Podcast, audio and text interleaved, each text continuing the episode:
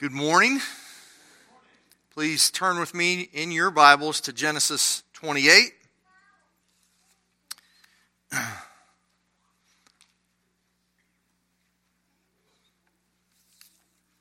It's a little little quiz. It's not a uh, rhetorical question. The Lord has promised good to me. His word my hope secures. He will my shield and portion be as long as life endures. Does anybody know where that comes from? What's that? Very good. It's from it's a stanza that's lesser known to Amazing Grace. Um,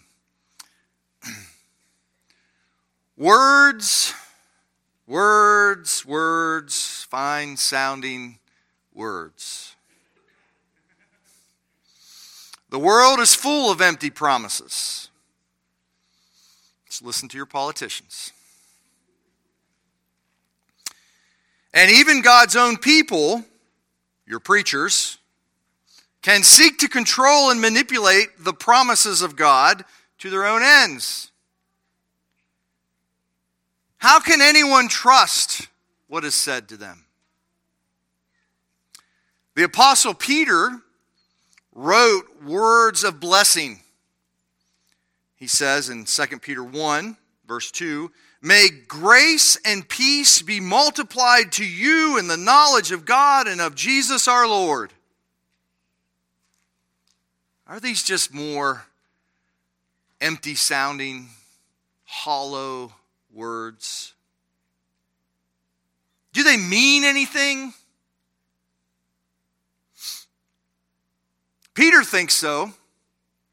If you follow the next verses in 2 Peter, he says, His divine power has granted to us all things that pertain to life and godliness through the knowledge of Him who called us to His own glory and excellence, by which He has granted to us His precious and very great promises. He thinks they're more than words. So that through them, through the promise, you might become partakers of the divine nature. That's not an empty word.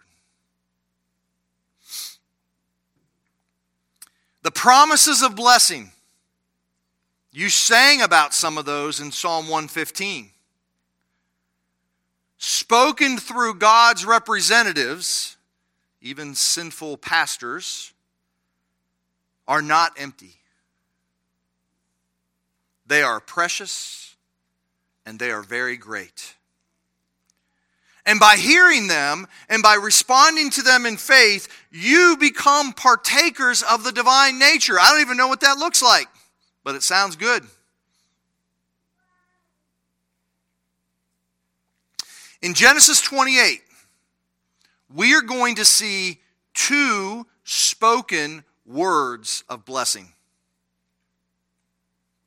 They're both going to be given to Jacob. The first one is going to be spoken by Jacob's father, Isaac. And if you were here last week, we don't really have a high opinion of Isaac at this point, do we? He was the one that looked like a fool.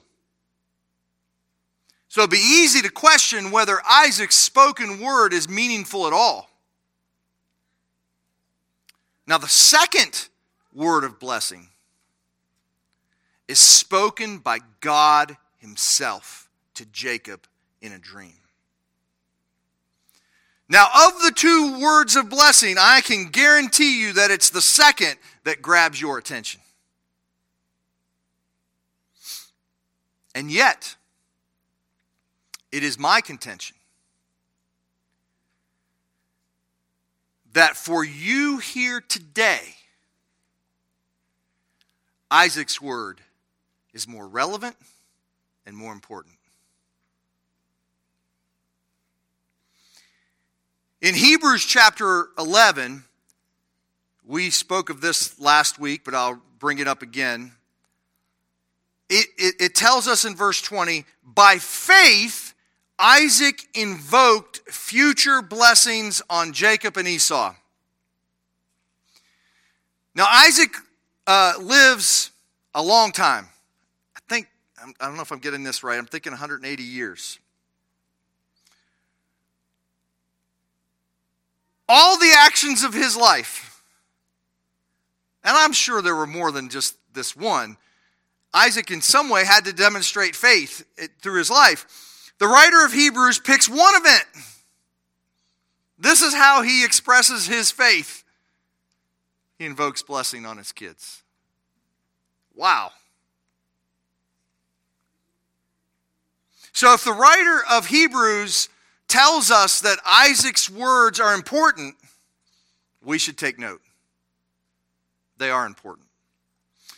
We're not going to read the entirety of the chapter at once. We're going to read a little bit and then talk, and you, you, we've done this before in these narratives. So we're going to read verses 1 through 5 to start.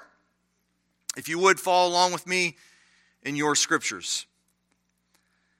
Then Isaac called Jacob and blessed him and directed him You must not take a wife from the Canaanite women. Arise, go to Paddan Aram, to the house of Bethuel, your mother's father, and take as your wife from there one of the daughters of Laban, your mother's brother. God Almighty bless you and make you fruitful and multiply you, that you may become a company of peoples. May He give, this is very important, may He give the blessing of Abraham to you and to your offspring with you, that you may take possession of the land of your sojournings that God gave to Abraham. Thus Isaac sent Jacob away, and he went to Paddan Aram to Laban, the son of Bethuel, the Aramean, the brother of Rebekah, Jacob's and Esau's mother.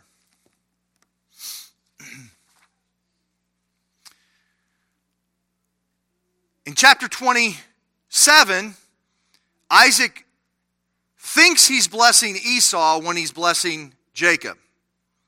But in chapter 28, Isaac intentionally calls Jacob to himself. What was unintentionally done before is now intentionally done. All I can say is that God brought Isaac around to his way of thinking eventually. We also see here that Isaac intentionally is giving to Jacob the blessing of Abraham. It's not a new blessing, it is the same blessing that was given to Abraham. He's passing it on. Since we know already from the book of Hebrews that this was an act of faith done by uh, Isaac, we know that he was exercising what was his privilege and what was his responsibility. Isaac is not functioning here simply as Jacob's father. He is functioning as the one who has been given the promises, and he has authority to then pass them on. That's what's going on here. Later on in Israel's history, and this is very important for you guys to understand this connection, later on in Israel's history, the privilege of passing on the blessing was given to the priests. That's why we have the Aaronic blessing that we sometimes do at the end of the service here. They would pronounce the blessing of Abraham over the people of God. In the New Testament, this privilege and responsibility was given both to apostles and then to elders.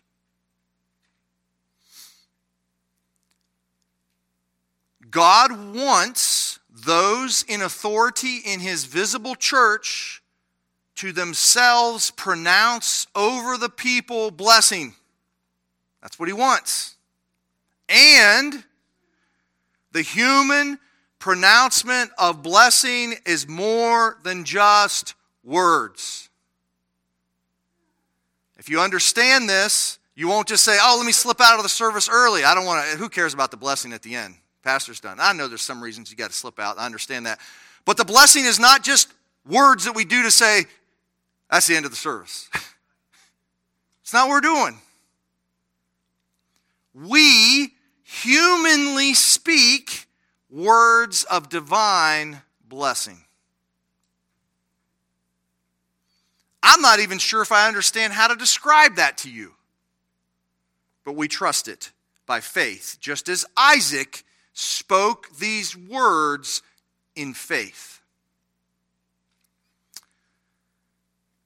Now, along with the blessing, we see this clearly in this passage, comes responsibility. Isaac doesn't just bless Jacob, he also directs Jacob. Right?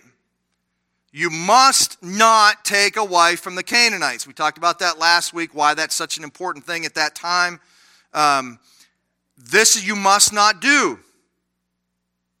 So it, it, it's there. God graciously gives the blessing as a gift, but living in covenant relationship with God also means that He is your covenant Lord and He has the right to direct you in your life. We don't always like that, but we acknowledge that He has the right to do that and, and we submit ourselves to Him. In other words, you cannot have God as your Savior without Him also being your Lord. We may imperfectly obey Him, but we must repent of when we know we've fallen short, when we've sinned, we repent our sins, cast ourselves back upon Christ, and continue to walk in what we call the obedience of faith. Okay? And what we mean by obedience of faith, it's not just a weird way of saying things. It's basically saying that in response to God's promise of blessing, we want to, out of faith in that promise, as an expression of faith in the promise, also be motivated to obey. Okay? It's not, it's not obeying to try to earn the promise. It's out of faith in the promise that we are motivated to also want to submit our lives in obedience to our covenant Lord. Now, this is a very important concept for you to get. If you don't get the obedience of faith, you will turn obedience into works righteousness. I'm going to do A, B, and C in order to somehow earn the blessing. This is not just Mike rambling, it is right in the text. God gives us an example of works righteousness in verses 6 through 9.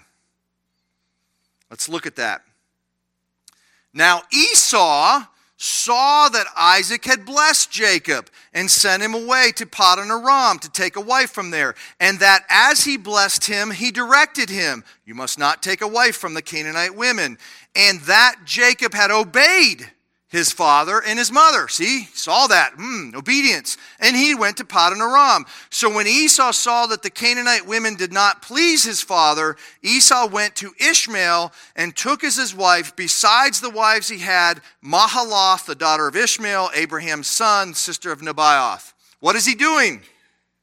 Ah, oh, he looks and he says, Ah, dad, he gave his blessing to Jacob. He told Jacob not to do this. Oh, and, well, Esau might have gone to his dad and said, Dad, I am sorry for my rebellious heart. He might have gone in repentance and brokenness and said, Lord, Dad, forgive me. He might have gone to God with the same sort of thing. I'm sorry for, for despising my birthright. No. What does he do? He takes another wife because he thinks that by this one act of righteousness, he thinks he can somehow earn the blessing. Works righteousness. We do it all the time. Oh, I've done some wrong. I'm going to make up for what I've done wrong in order to try to somehow appease God. It's not what the Bible teaches. I believe that if, if, if Esau had truly repented, God would have blessed him but there was no repentance.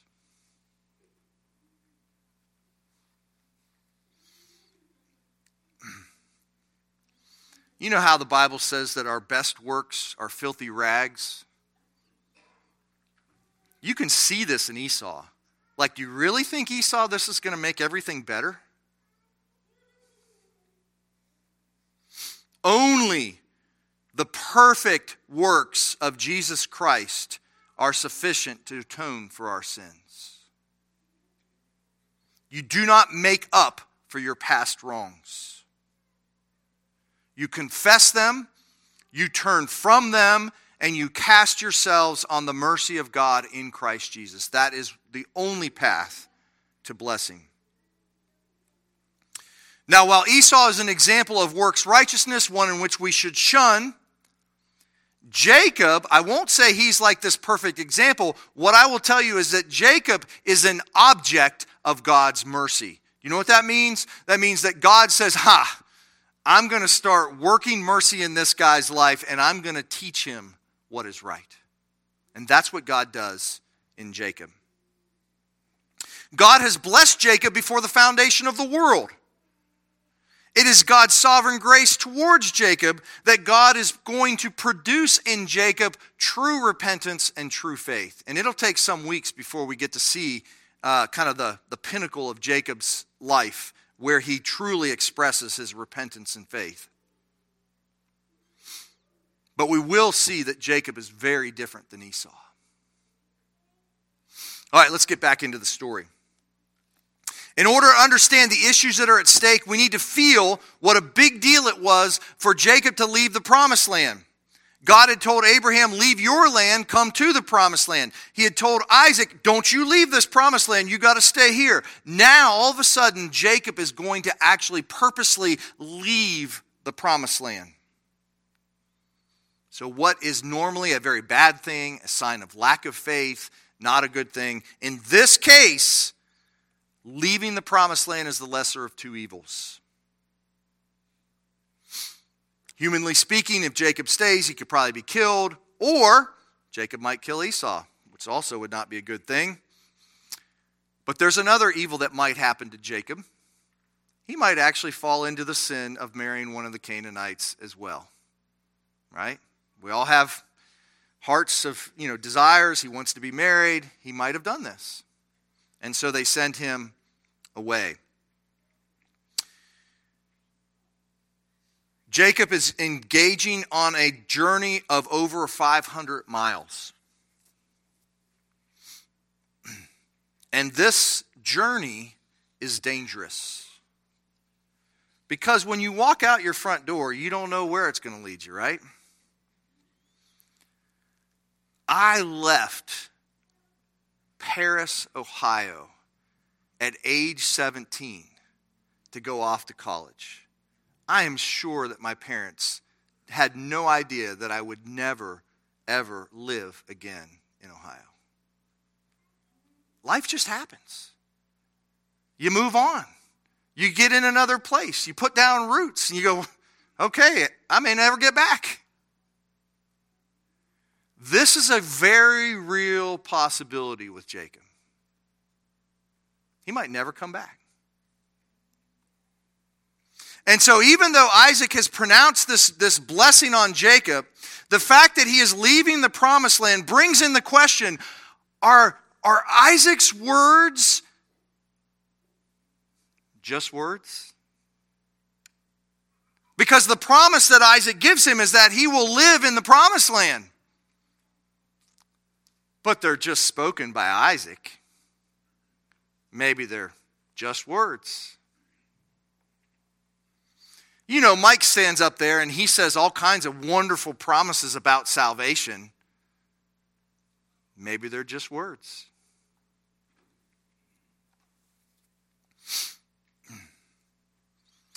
Jacob is traveling, he is alone.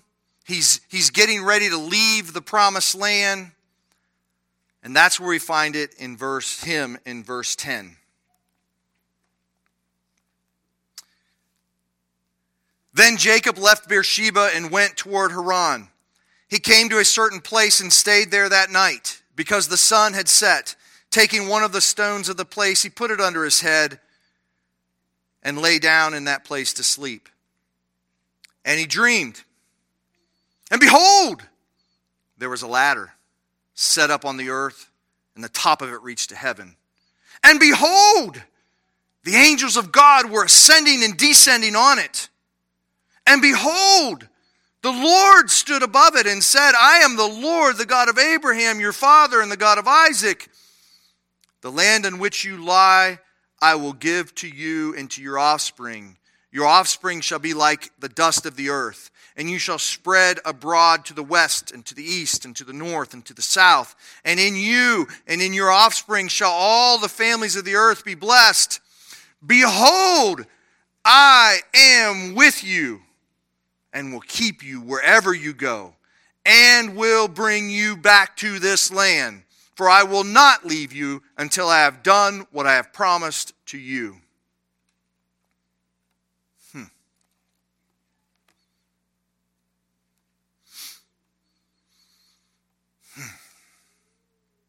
Jacob lays down like every other night that he laid down. He, I guess he had to find a new stone every night. I don't know. You don't carry it. It's not like my pillow. Um, he lays down. He's, he's sleeping soundly like every other night. Jacob is not crying out to God. Jacob is not desperate. Jacob's just doing what he's doing. And God shows up. There is a repetition of the word behold four times. This is an attention getter. This is so that you guys know a certain aspect of how like shocking and amazing this dream was for Jacob. What an experience this must have been. Now, the text says that he sees a ladder. I think it's probably accurate that he sees what is like a stairwell. Uh, you've got, you know, at least the way we think of a ladder is like single one person, but there's like angels going up and down on it, up and down. If you've ever seen a picture of a ziggurat, uh, there's some of these in the East, Middle East, but there's also like in, in uh, Latin America, there are these like temples, kind of ziggurat temples, where you have the staircase going up, and at the top is where heaven and earth meet and you meet with the gods up there. Um, the purpose of ziggurats goes back to our understanding of works righteousness again. The purpose of pagan ziggurats is that you build this temple up, you climb up, and then you can actually experience God. That's not, you know, God is using a picture that was common in their time, but then he's giving it true meaning. God says this, this staircase occurs, and the angels of God are going up and down on it.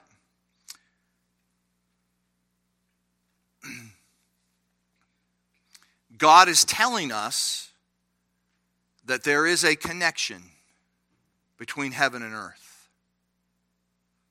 It's what he's telling Jacob. You know, sometimes you feel like you're just here on earth, God's up in heaven, he's distant. He doesn't hear your prayers, they bounce off the ceiling. You know, that kind of thing, right? You're living your life, God's doing his thing. They're not really mixed together. Well, Jacob has this dream, and in the dream, it's basically this there is a true connection between heaven and earth. And God's servants are doing all kinds of things for God up and down, up and down, connected.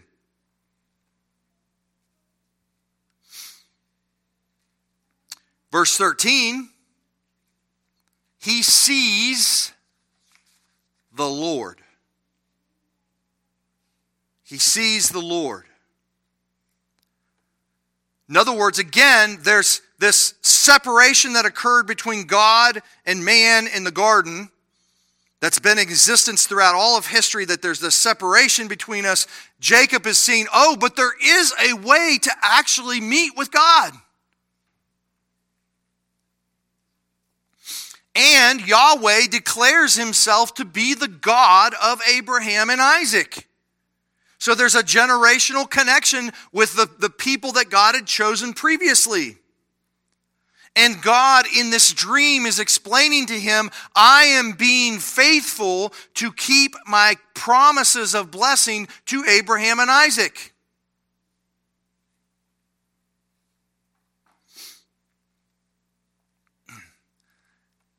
Just a few verses ago, Isaac gave the blessing to Jacob. Now we have Yahweh Himself giving the blessing. But I want you to see they are giving the same blessing. If you took the time and compared the two blessings, they are the same. They're not different. Now, I know people say, yeah, the wording's a little bit different here and there.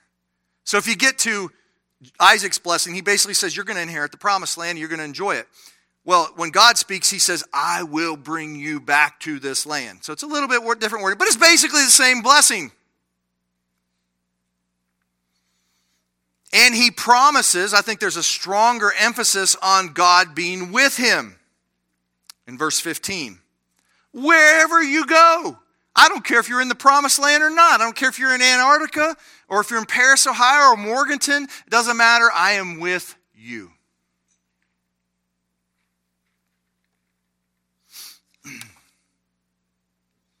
the presence of God.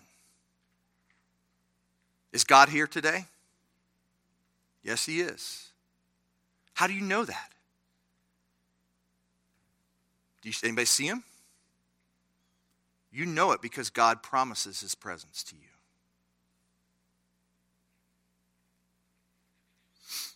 Now, four beholds, four beholds in this dream. How many beholds when Isaac spoke the blessing? None. None. If God wanted to give Jacob this incredible dream, this incredible promise of blessing, why in the world do we even have Isaac given it? Who cares? I get the direct one. And how many of us in reading this chapter, I'm guilty of this, how many of us in reading this chapter, if you just said what happens in chapter 28 of Genesis, you would have said, oh, it, if you knew it at all, you would have said Jacob's ladder. You wouldn't have said, hey, that's the place where Isaac gives him the blessing. You wouldn't even have even said that. Like a, a bump in the road. Why was that even there? My contention is if God, if we, we have Jacob's ladder, the fact that God takes the time in his scripture to actually give us Isaac's blessing for the second time, this time intentionally given to Jacob, that tells us that God cares about what Isaac said.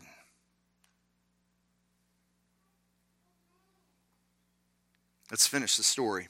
Verses 16 and 17.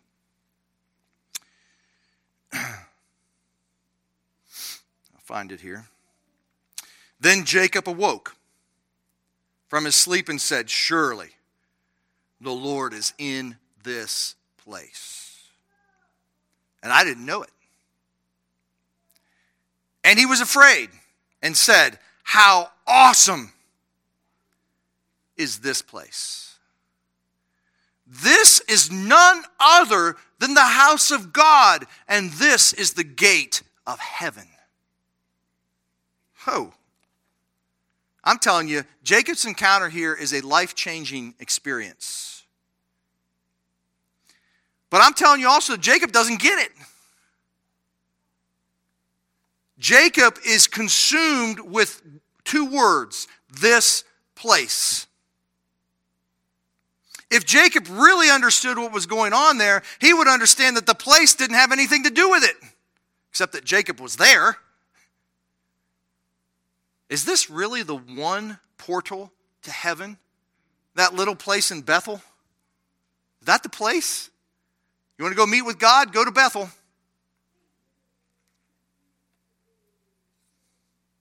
Yahweh has told him, I will go with you wherever you go. It's not the place, it's the promise. And I would tell you again, I will repeat this to you again God's word of promise is not better, stronger, more emphatic than what Isaac had already pronounced to Jacob.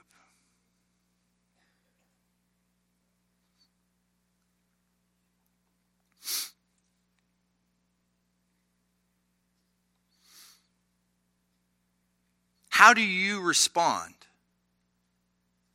when you hear the promised words of blessing given by a frail human being? Do you only hear them as human words? Or do you hear in them the divine voice? First Thessalonians. Flip over to First Thessalonians.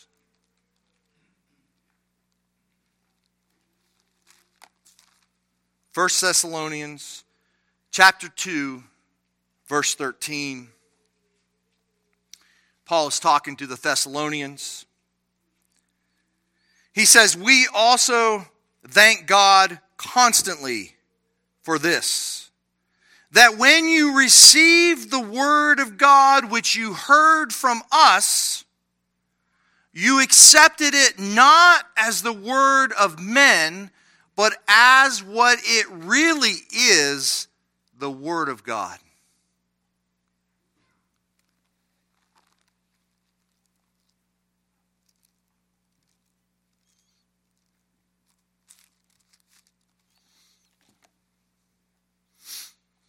You see, the Thessalonians did not get Jacob's ladder appearing before them. Do they? They don't have a vision of a divine staircase.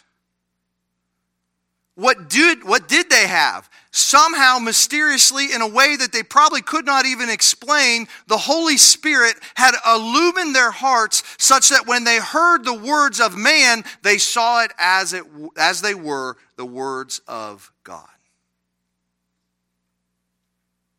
And I ask you again today where are you?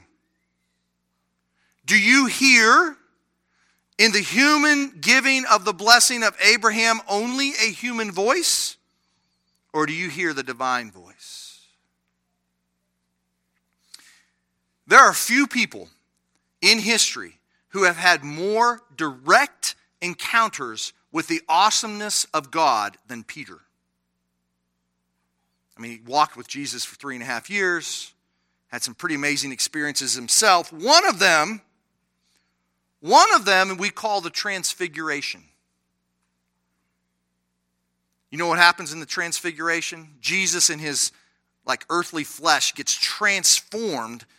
I think even better than his resurrection body, he is transformed into his glorious body that he will have uh, for all eternity. You know, the, like we see in the book of Revelation when you see Christ and he's just shining and powerful. I think Peter gets a glimpse of that Jesus.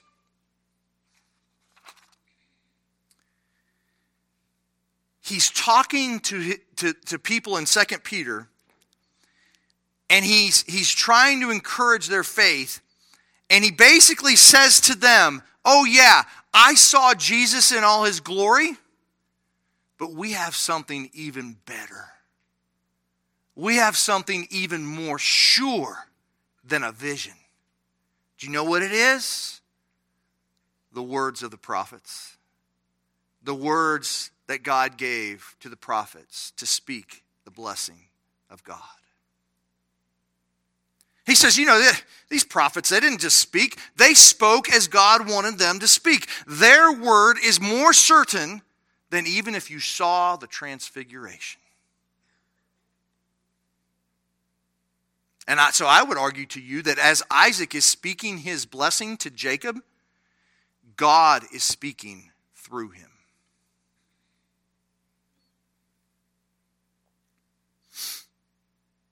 Isaac even spoke the word believing that. I think Isaac can only speak it as he has trust that God will actually back up what he's saying and follow through with it. And I tell you, if I stand up here and give the, the end the blessing at the end of the service and don't believe it, shame on me. Those are powerful words of blessing.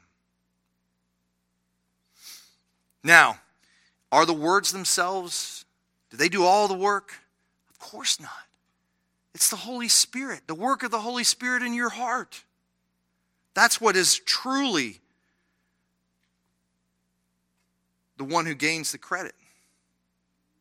But here's the responsibility as a preacher, my responsibility is to declare the promise to you. It's not my responsibility to somehow convince you of it.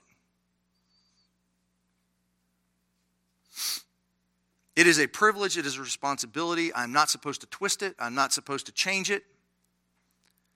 You know, the same blessing that I pronounce is the blessing that was given on Abraham. That's why I love to often give the Aaronic blessing, because it says that what we have in Christ is the fulfillment of all the promises that were given to Abraham.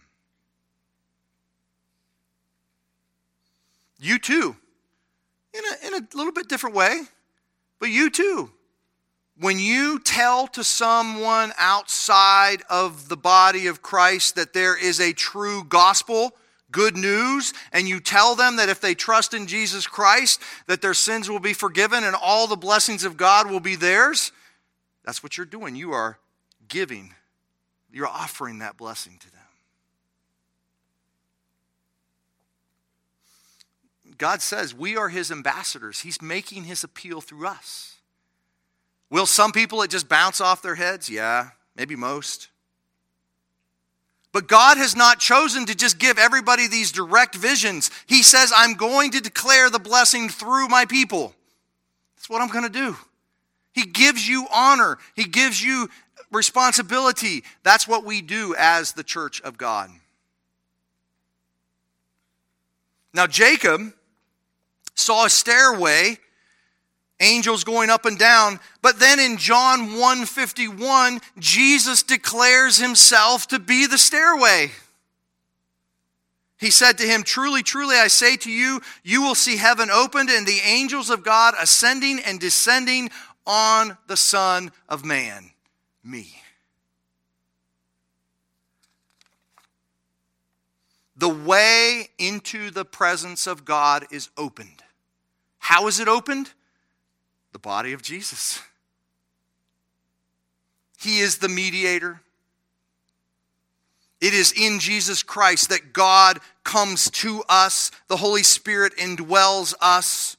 All of the, all of the blessings of a physical promised land are ours in the new heavens, new earth. They are all ours in Christ. That's, that's the promise and Jesus secures the blessings. It is not your perfection, it is not you doing some act of righteousness, it is your faith in Jesus Christ. The only question is whether you will take those words that I have just spoken and say, oh, yeah, that's just Mike going on, white noise. Or if you will hear that they are the words of God to you. Now, in the final verses, 18 through 22, we actually catch a glimpse of what it means when you do hear the word of God in the words of man and you begin to respond to it. This is how Jacob responds. Verse 18 So early in the morning, Jacob took the stone that he had put under his head, set it up for a pillar, and poured oil on top of it. He called the name of the place Bethel, but the name of the city was Luz at first. Excuse me, I got to keep here. Then Jacob made a vow, saying, If God will be with me and will keep me in this way that I go, and will give me bread to eat and clothing to wear, so that I come again to my father's house in peace, then the Lord shall be my God, and this stone which I have set up for a pillar shall be God's house, and of all that you give me, I will give a full tenth to you. This needs a little bit of explaining. The first response on hearing the voice of God is joyfulness. He's happy. Jacob sets up a stone so that he can remember the joy of this moment. The oil symbolizes the joy. Jacob names the place Bethel, meaning house of God. He doesn't quite get that really Christ is the house of God, but that's all right we need to remember as well. That's why we have communion service. But I think you also need to remember the first time that you actually believed that the Word of God to you was not just the words of man. I bet every one of you has this testimony. Every one of you. I talked to Juliet. You know, I was asking her questions before she was became a community member. You're saying, Juliet, when did it become more than just something that your parents spoke and believed? That's the, that's the big question. When does it become something that you believe? God has given you the promises, and you are trusting those promises.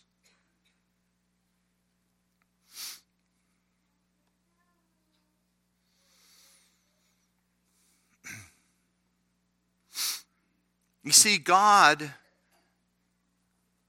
does not just keep speaking to us in visions and dreams. He speaks to us through broken, sinful people as they pronounce to you the truth of the promises of blessing in the Word of God.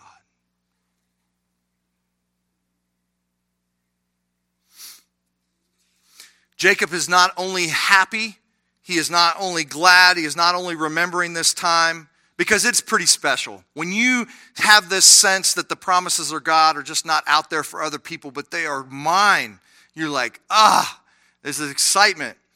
Jacob makes a vow.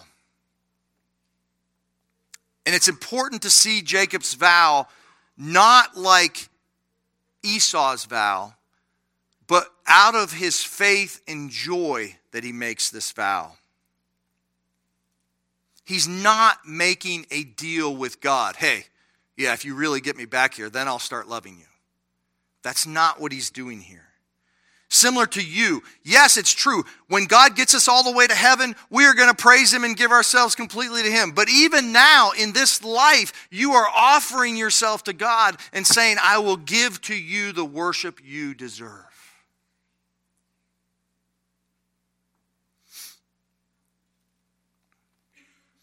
He talks about a tithe. We're not going to talk about tithing today. If you're interested, we talk about that some other time.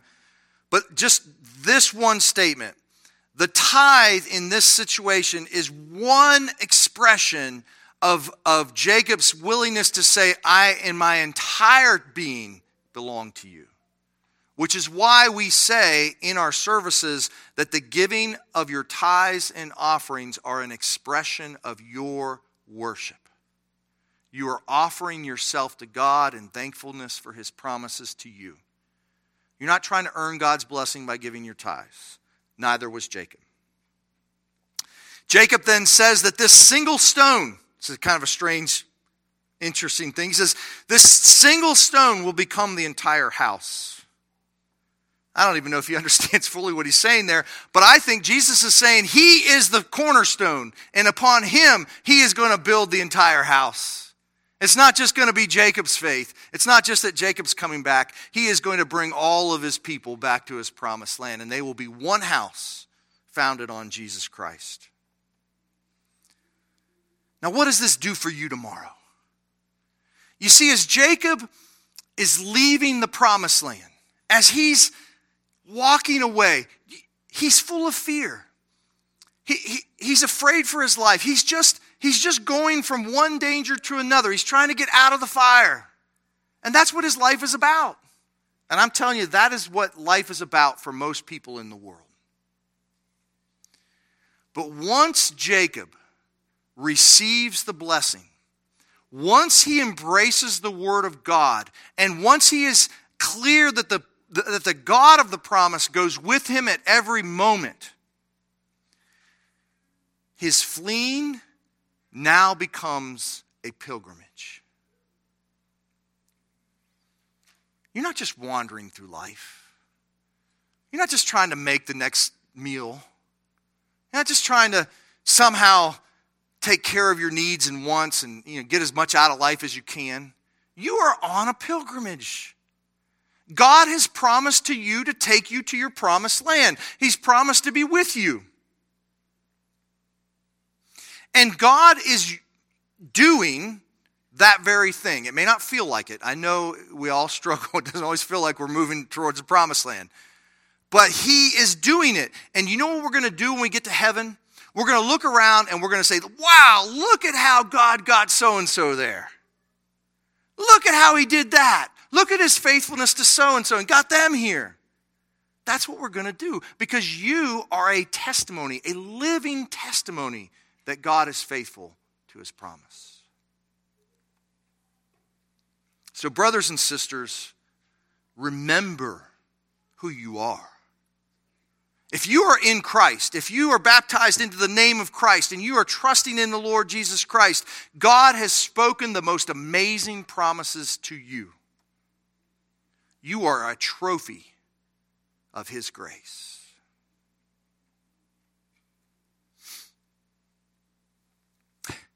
Spoke at the beginning about empty words. It's what makes me mad about politicians. If you see this as kids, you know, I would listen to the presidential debates as kids and I'd be like, oh, that, that sounds great. That sounds great. And my dad would be like, don't listen to them. You know, I'd be like, but it sounds so good. Why is it like that? As I get older, I'm like, don't listen to what they're saying. They, they don't, you know, uh, because they make empty promises. God doesn't make empty promises, He doesn't make them.